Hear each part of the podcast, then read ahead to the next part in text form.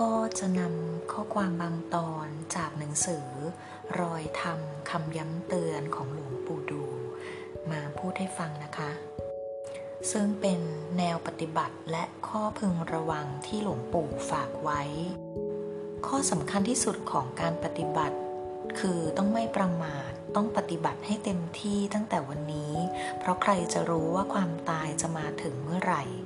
ถ้าเราปฏิบัติไม่เป็นเสียตั้งแต่วันนี้ เวลาจะตายมันก็ไม่เป็นเหมือนกัน เหมือนกับคนที่เพิ่งคิดจะหัดว่ายน้ำเวลาใกล้จะจมน้ำตายนั่นแหละ มันก็จะจมตายไปเปล่าๆ ถ้าไม่ปฏิบัติหนึ่งวันนี่เสียหายหลายแสน วันหนึ่งก็มีความหมาย หลวงปู่ท่านสอนเสมอว่าไม่มีปาฏิหาริย์อันใดจะอัศจรรย์เท่ากับการฝึกหัดอบรมพัฒนาตนเอง จากความเป็นผุถุชนไปสู่ความเป็นอริยชน อย่างน้อยคือความเป็นพระโสดาบันจึงจะปลอดภัยแน่นอนจะไม่กลับไปสู่อบายภูมิ และเที่ยงแท้แน่นอนว่าจะสามารถข้ามไปยังฝั่งแห่งพระนิพพาน ไปสู่ความสุขอันประณีต นั่นคือ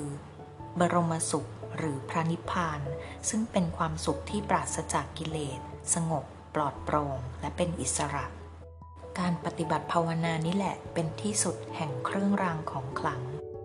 เพราะบางคนแม้มีพระเครื่องที่มีคุณวิเศษอย่างใดก็ตาม ก็ใช่ว่าจะรอดปลอดภัยไปทุกกรณี ทุกคนไม่อาจหลีกหนีวิบากกรรมที่ตนได้สร้างไว้ จึงมีแต่สติปัญญาที่ฝึกฝนอบรมมาดีแล้วเท่านั้นจะช่วยให้ผู้ปฏิบัติพร้อมที่จะเผชิญกับปัญหาและสิ่งกระทบต่างๆ ที่เข้ามาในชีวิตได้อย่างรู้เท่าทันและไม่เป็นทุกข์ แนวทางการปฏิบัติที่หลวงปู่สอน 1. เริ่มต้นด้วยการกล่าวคำบูชาพระและสมาทานศีล จากนั้นก็กล่าวคำอาราธนากรรมฐาน ว่าพุทธัง อาราธนังกโรมิธรรมัง อาราธนังกโรมิ สังฆัง อาราธนังกโรมิเป็นต้น 2. เบื้องต้นยังไม่ต้องรีบบริกรรมภาวนาหรือนึกนิมิตใด ๆ ปรับท่านั่งให้สบาย โดยตั้งกายให้ตรง ผ่อนคลายความตึงเครียดของกล้ามเนื้อทุกส่วน สูดลมหายใจลึกๆ สักสองสามครั้ง พร้อมกับทำจิตใจของเราให้ปลอดโปร่งโล่งว่าง สร้างฉันทะที่จะปฏิบัติกรรมฐาน โดยให้ระลึกว่าเรากำลังใช้เวลาทำสิ่งที่มีคุณค่าแก่ชีวิต คือการพัฒนาจิตใจ ซึ่งเป็นสมบัติล้ำค่ากว่าสมบัติอื่นใด ไม่ว่าจะเป็นร่างกายหรือทรัพย์สมบัติ 3. กล่าวอาราธนาขอให้พระพุทธเจ้า หลวงปู่ต่างๆ ที่เคารพนับถือได้โปรดเมตตามาเป็นผู้นำและอุปการะจิตของเราในการปฏิบัติธรรมครั้งนี้ จากนั้นก็น้อมจิตกราบพระว่า พุทธังวันทามิธรรมังวันทามิ สังฆังวันทามิ 4. สำรวจอารมณ์ที่ค้างคาอยู่ในใจแล้วชำระมันออกไป นิวรณ์ต่างๆ ทั้งเรื่องน่าสนุกเพลิดเพลิน หรือเรื่องชวนให้ขุ่นมัว ตลอดถึงความง่วงเหงาหาวนอน และความฟุ้งซ่านรำคาญใจต่างๆ รวมทั้งปล่อยวางความลังเลสงสัยเสียก่อน 5. เมื่อชำระนิวรณ์อันเป็นอุปสรรคของการเจริญสมาธิออกไปในระดับหนึ่งแล้ว กระทั่งรู้สึกปลอดโปร่งโล่งว่างตามสมควร ให้หัดพิจารณาว่า ในโลกนี้มีอะไรที่เราจะสามารถยึดเป็นที่พึ่งได้อย่างแท้จริง ไม่ว่าพ่อแม่สามีภรรยา บุตรทรัพย์สินต่างๆ หรือแม้กระทั่งตัวเราเอง จนเห็นชัดเจนในใจว่า ที่พึ่งที่แท้นั้นคือพระพุทธพระธรรมพระสงฆ์ จากนั้นจึงค่อยบริกรรมภาวนาไตรสรณคมในใจว่า พุทธังสรนังคัจฉามิธรรมังสรนังคัจฉามิ สังฆังสรนังคัจฉามิ 6. มีหลักอยู่ว่าต้องบริกรรมภาวนาด้วยใจที่สบายๆ ยิ้มน้อยๆ ในดวงใจ ไม่เคร่งเครียด หรือจี้จ้องบังคับใจจนเกินไป 7. ทำความรู้สึกว่าร่างกายของเราเบาและโปร่งราวกับว่าลมสามารถที่จะพัดผ่านทะลุร่างกายของเราออกไปได้ 8. ทำจิตให้ยินดีในทุกๆคำบริกรรมภาวนา ว่าทุกๆคำบริกรรมภาวนาจะกลั่นจิตของเราให้ใสสว่างขึ้น 9. เมื่อจิตสงบเป็นสมาธิแล้วให้น้อมมาพิจารณาสิ่งต่างๆ โดยให้ลงในหลักของไตรลักษณ์ คือความไม่เที่ยง เป็นทุกข์ เป็นอนัตตาคือไม่ใช่เราไม่ใช่ของของเรา เช่น พิจารณาว่าร่างกายมันเป็นก้อนทุกข์ ยามจะแก่จะเจ็บจะตาย เราก็ไม่อาจบังคับบัญชาหรือห้ามปรามันได้ ถึงแม้ว่าเราจะดูแลมันดีอย่างไร มันก็จะทรยศไม่เชื่อฟังเรา ให้พิจารณาให้ละเอียดซ้ำๆลงไป จนกว่าจิตจะเห็นและยอมรับกับความจริงนี้ เมื่อจิตยอมรับจิตก็จะคลายจากความยึดมั่นถือมั่นว่ากายนี้เป็นเราหรือเป็นของเรา ซึ่งในการปฏิบัติกรรมฐานครั้งต่อไป ก็อาจเปลี่ยนเป็นการพิจารณาอย่างอื่น เช่น ผม ขน เล็บ ฟัน หนังเป็นต้น หรือพิจารณาโดยรวมว่าร่างกายเราหรือคนอื่นก็สักแต่ว่าเป็นโครงกระดูก แม้ภายนอกจะดูแตกต่าง มีผิวพรรณงามหรือซามอย่างไร แต่เบื้องลึกภายในก็ไม่แตกต่างกันในความเป็นกระดูกที่ไม่น่าดู น่าชมเสมอกันหมด 10. ถ้ารู้สึกว่าจิตเริ่มขาดกำลัง หรือขาดความแจ่มชัด ก็ให้หันกลับมาบริกรรมภาวนาเพื่อสร้างสมาธิขึ้นอีก 11. ในบางครั้งที่จิตขาดกำลังหรือขาดศรัทธาก็ให้นึกนิมิตที่นอกเหนือจากคำบริกรรมภาวนา เช่น นึกนิมิต หลวงปู่ดู หรือครูบาอาจารย์ที่เราเคารพนับถือว่าท่านมาปรากฏอยู่เบื้องหน้าเรา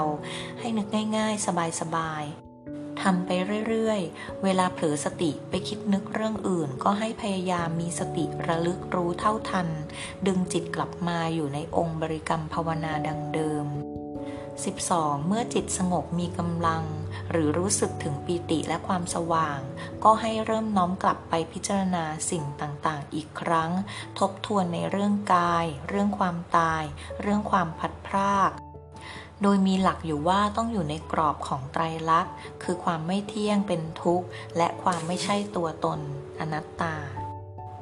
13. ก่อนจะเลิกหากจิตยังไม่รวมไม่โปร่งเบาหรือไม่สว่าง ควรเพียรพยายามรวมจิตอีกครั้ง โดยให้เลิกตอนที่จิตดีที่สุด 14. สุดท้ายให้แผ่เมตตาโดยนึกเป็นแสงสว่างออกจากใจเรา โดยน้อมระลึก ถึงบุญอันมากมายไม่มีประมาณของพระพุทธเจ้า และพระอริยสงฆ์ทั้งหลาย ทั้งบุญกุศลที่เราสั่งสมมาดีแล้ว รวมทั้งบุญจากการภาวนาในครั้งนี้อุทิศไปให้กับเทพผู้ปกปักรักษาเรา ให้กับเจ้ากรรมนายเวร ให้กับบิดามารดา ครูบาอาจารย์ ผีเย้าผีเรือน พระภูมิเจ้าที่ เทพพรหมทั้งหลาย และสรรพสัตว์ทั้งหลายไม่มีประมาณ เมื่อเลิกนั่งสมาธิไปแล้วก็ควรสำรวมระวังรักษากายวาจาใจตลอดวัน โดยมีสิ่งที่หลวงปู่ย้ำเตือนและข้อควรระวังบางประการ เช่น คนดีนะ่ะเขาไม่ตีใคร อย่าให้เลยพระพุทธเจ้า ฝึกตนดีแล้วจึงฝึกผู้อื่น ชื่อว่าทำตามพระพุทธเจ้า ความรู้จำไม่เท่าความรู้จริง อุปมาดังที่ผู้ที่สามารถจำพระพุทธพจน์ไว้อย่างแม่นยำ แต่ยังขาดการลงมือปฏิบัติให้เกิดผลขึ้นในใจ ปฏิบัติเพื่อละไม่ใช่ปฏิบัติเพื่อเอาเพื่อได้ หรือเพื่อเป็นอะไรทั้งนั้น คติธรรมบางประการของหลวงปู่ ครูอาจารย์ดีๆ มีอยู่มากก็จริง แต่สำคัญที่เราต้องปฏิบัติให้จริง สอนตัวเองให้มาก นั่นแหละจึงจะดี การปฏิบัติ ถ้าหยิบตำราโน้นนี้มาสงสัยถามมักจะโต้เถียงกันเปล่า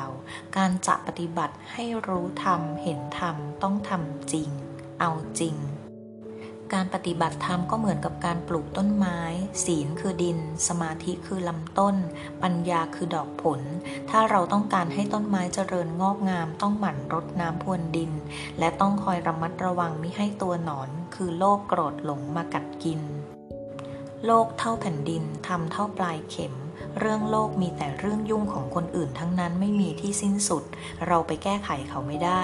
ส่วนเรื่องธรรมนั้นมีที่สุดมาจบที่ตัวเรา ให้มาไล่ดูตัวเอง แก้ไขที่ตัวเราเอง ตนของตนเตือนตนด้วยตนเอง ถ้าเป็นโลกแล้วจะมีแต่ส่งออกไปข้างนอกตลอดเวลา แต่ถ้าคิดสิ่งที่เป็นธรรมแล้วต้องวกกลับเข้ามาหาตัวเอง เพราะธรรมแท้ๆย่อมเกิดในตัวของเรานี้ทั้งนั้น ให้พยายามภาวนาไว้เรื่อยๆ ไม่ว่ายืนเดินนั่งนอนทำได้ตลอดเวลาถ้าเราจะทำดีกว่านั่งร้องเพลง จะซักผ้าหุงข้าว ต้มแกงนั่งรถทำได้ทั้งนั้น เขาเรียกว่าพยายามเกลี่ยจิตใจให้เข้าที่ ถ้าจะรอเวลาปฏิบัตินั่งสมาธิภาวนาทีเดียวมันยาก เพราะจิตมันแตกมาตลอดวัน การปฏิบัติถ้าอยากเป็นเร็วๆมันก็ไม่เป็น หรือไม่อยากให้เป็นมันก็ประมาท ควรทำใจให้เป็นกลางๆ ตั้งใจให้แน่วแน่ในกรรมฐานที่ตั้งไว้ ภาวนาไปเรื่อยๆ เหมือนกับเรากินข้าว ไม่ต้องอยากให้มันอิ่ม ภาวนาก็เช่นกัน ไม่ต้องไปคาดหวังให้มันสงบ หน้าที่ของเราคือภาวนาไปที่ว่านิมิตแสงสว่างเป็นกิเลสก็ถูก แต่เบื้องแรกต้องอาศัยกิเลสไปละกิเลส คืออาศัยกิเลสละเอียดไปละกิเลสอย่างหยาบ แต่ไม่ให้ติดแสงสว่างหรือหลงแสงสว่าง ท่านให้ใช้แสงสว่างให้ถูกให้เกิดประโยชน์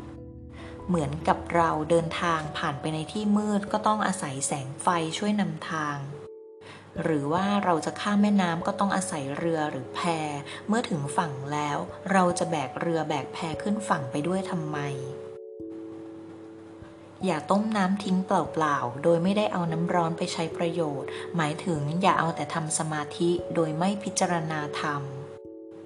และอย่าปฏิบัติแบบไฟไม่ฟาง หมายถึงไม่วูบเดียวแล้วก็ดับ กล่าวคือขยันก็ทำขี้เกียจก็หยุดอย่างนี้ใช้ไม่ได้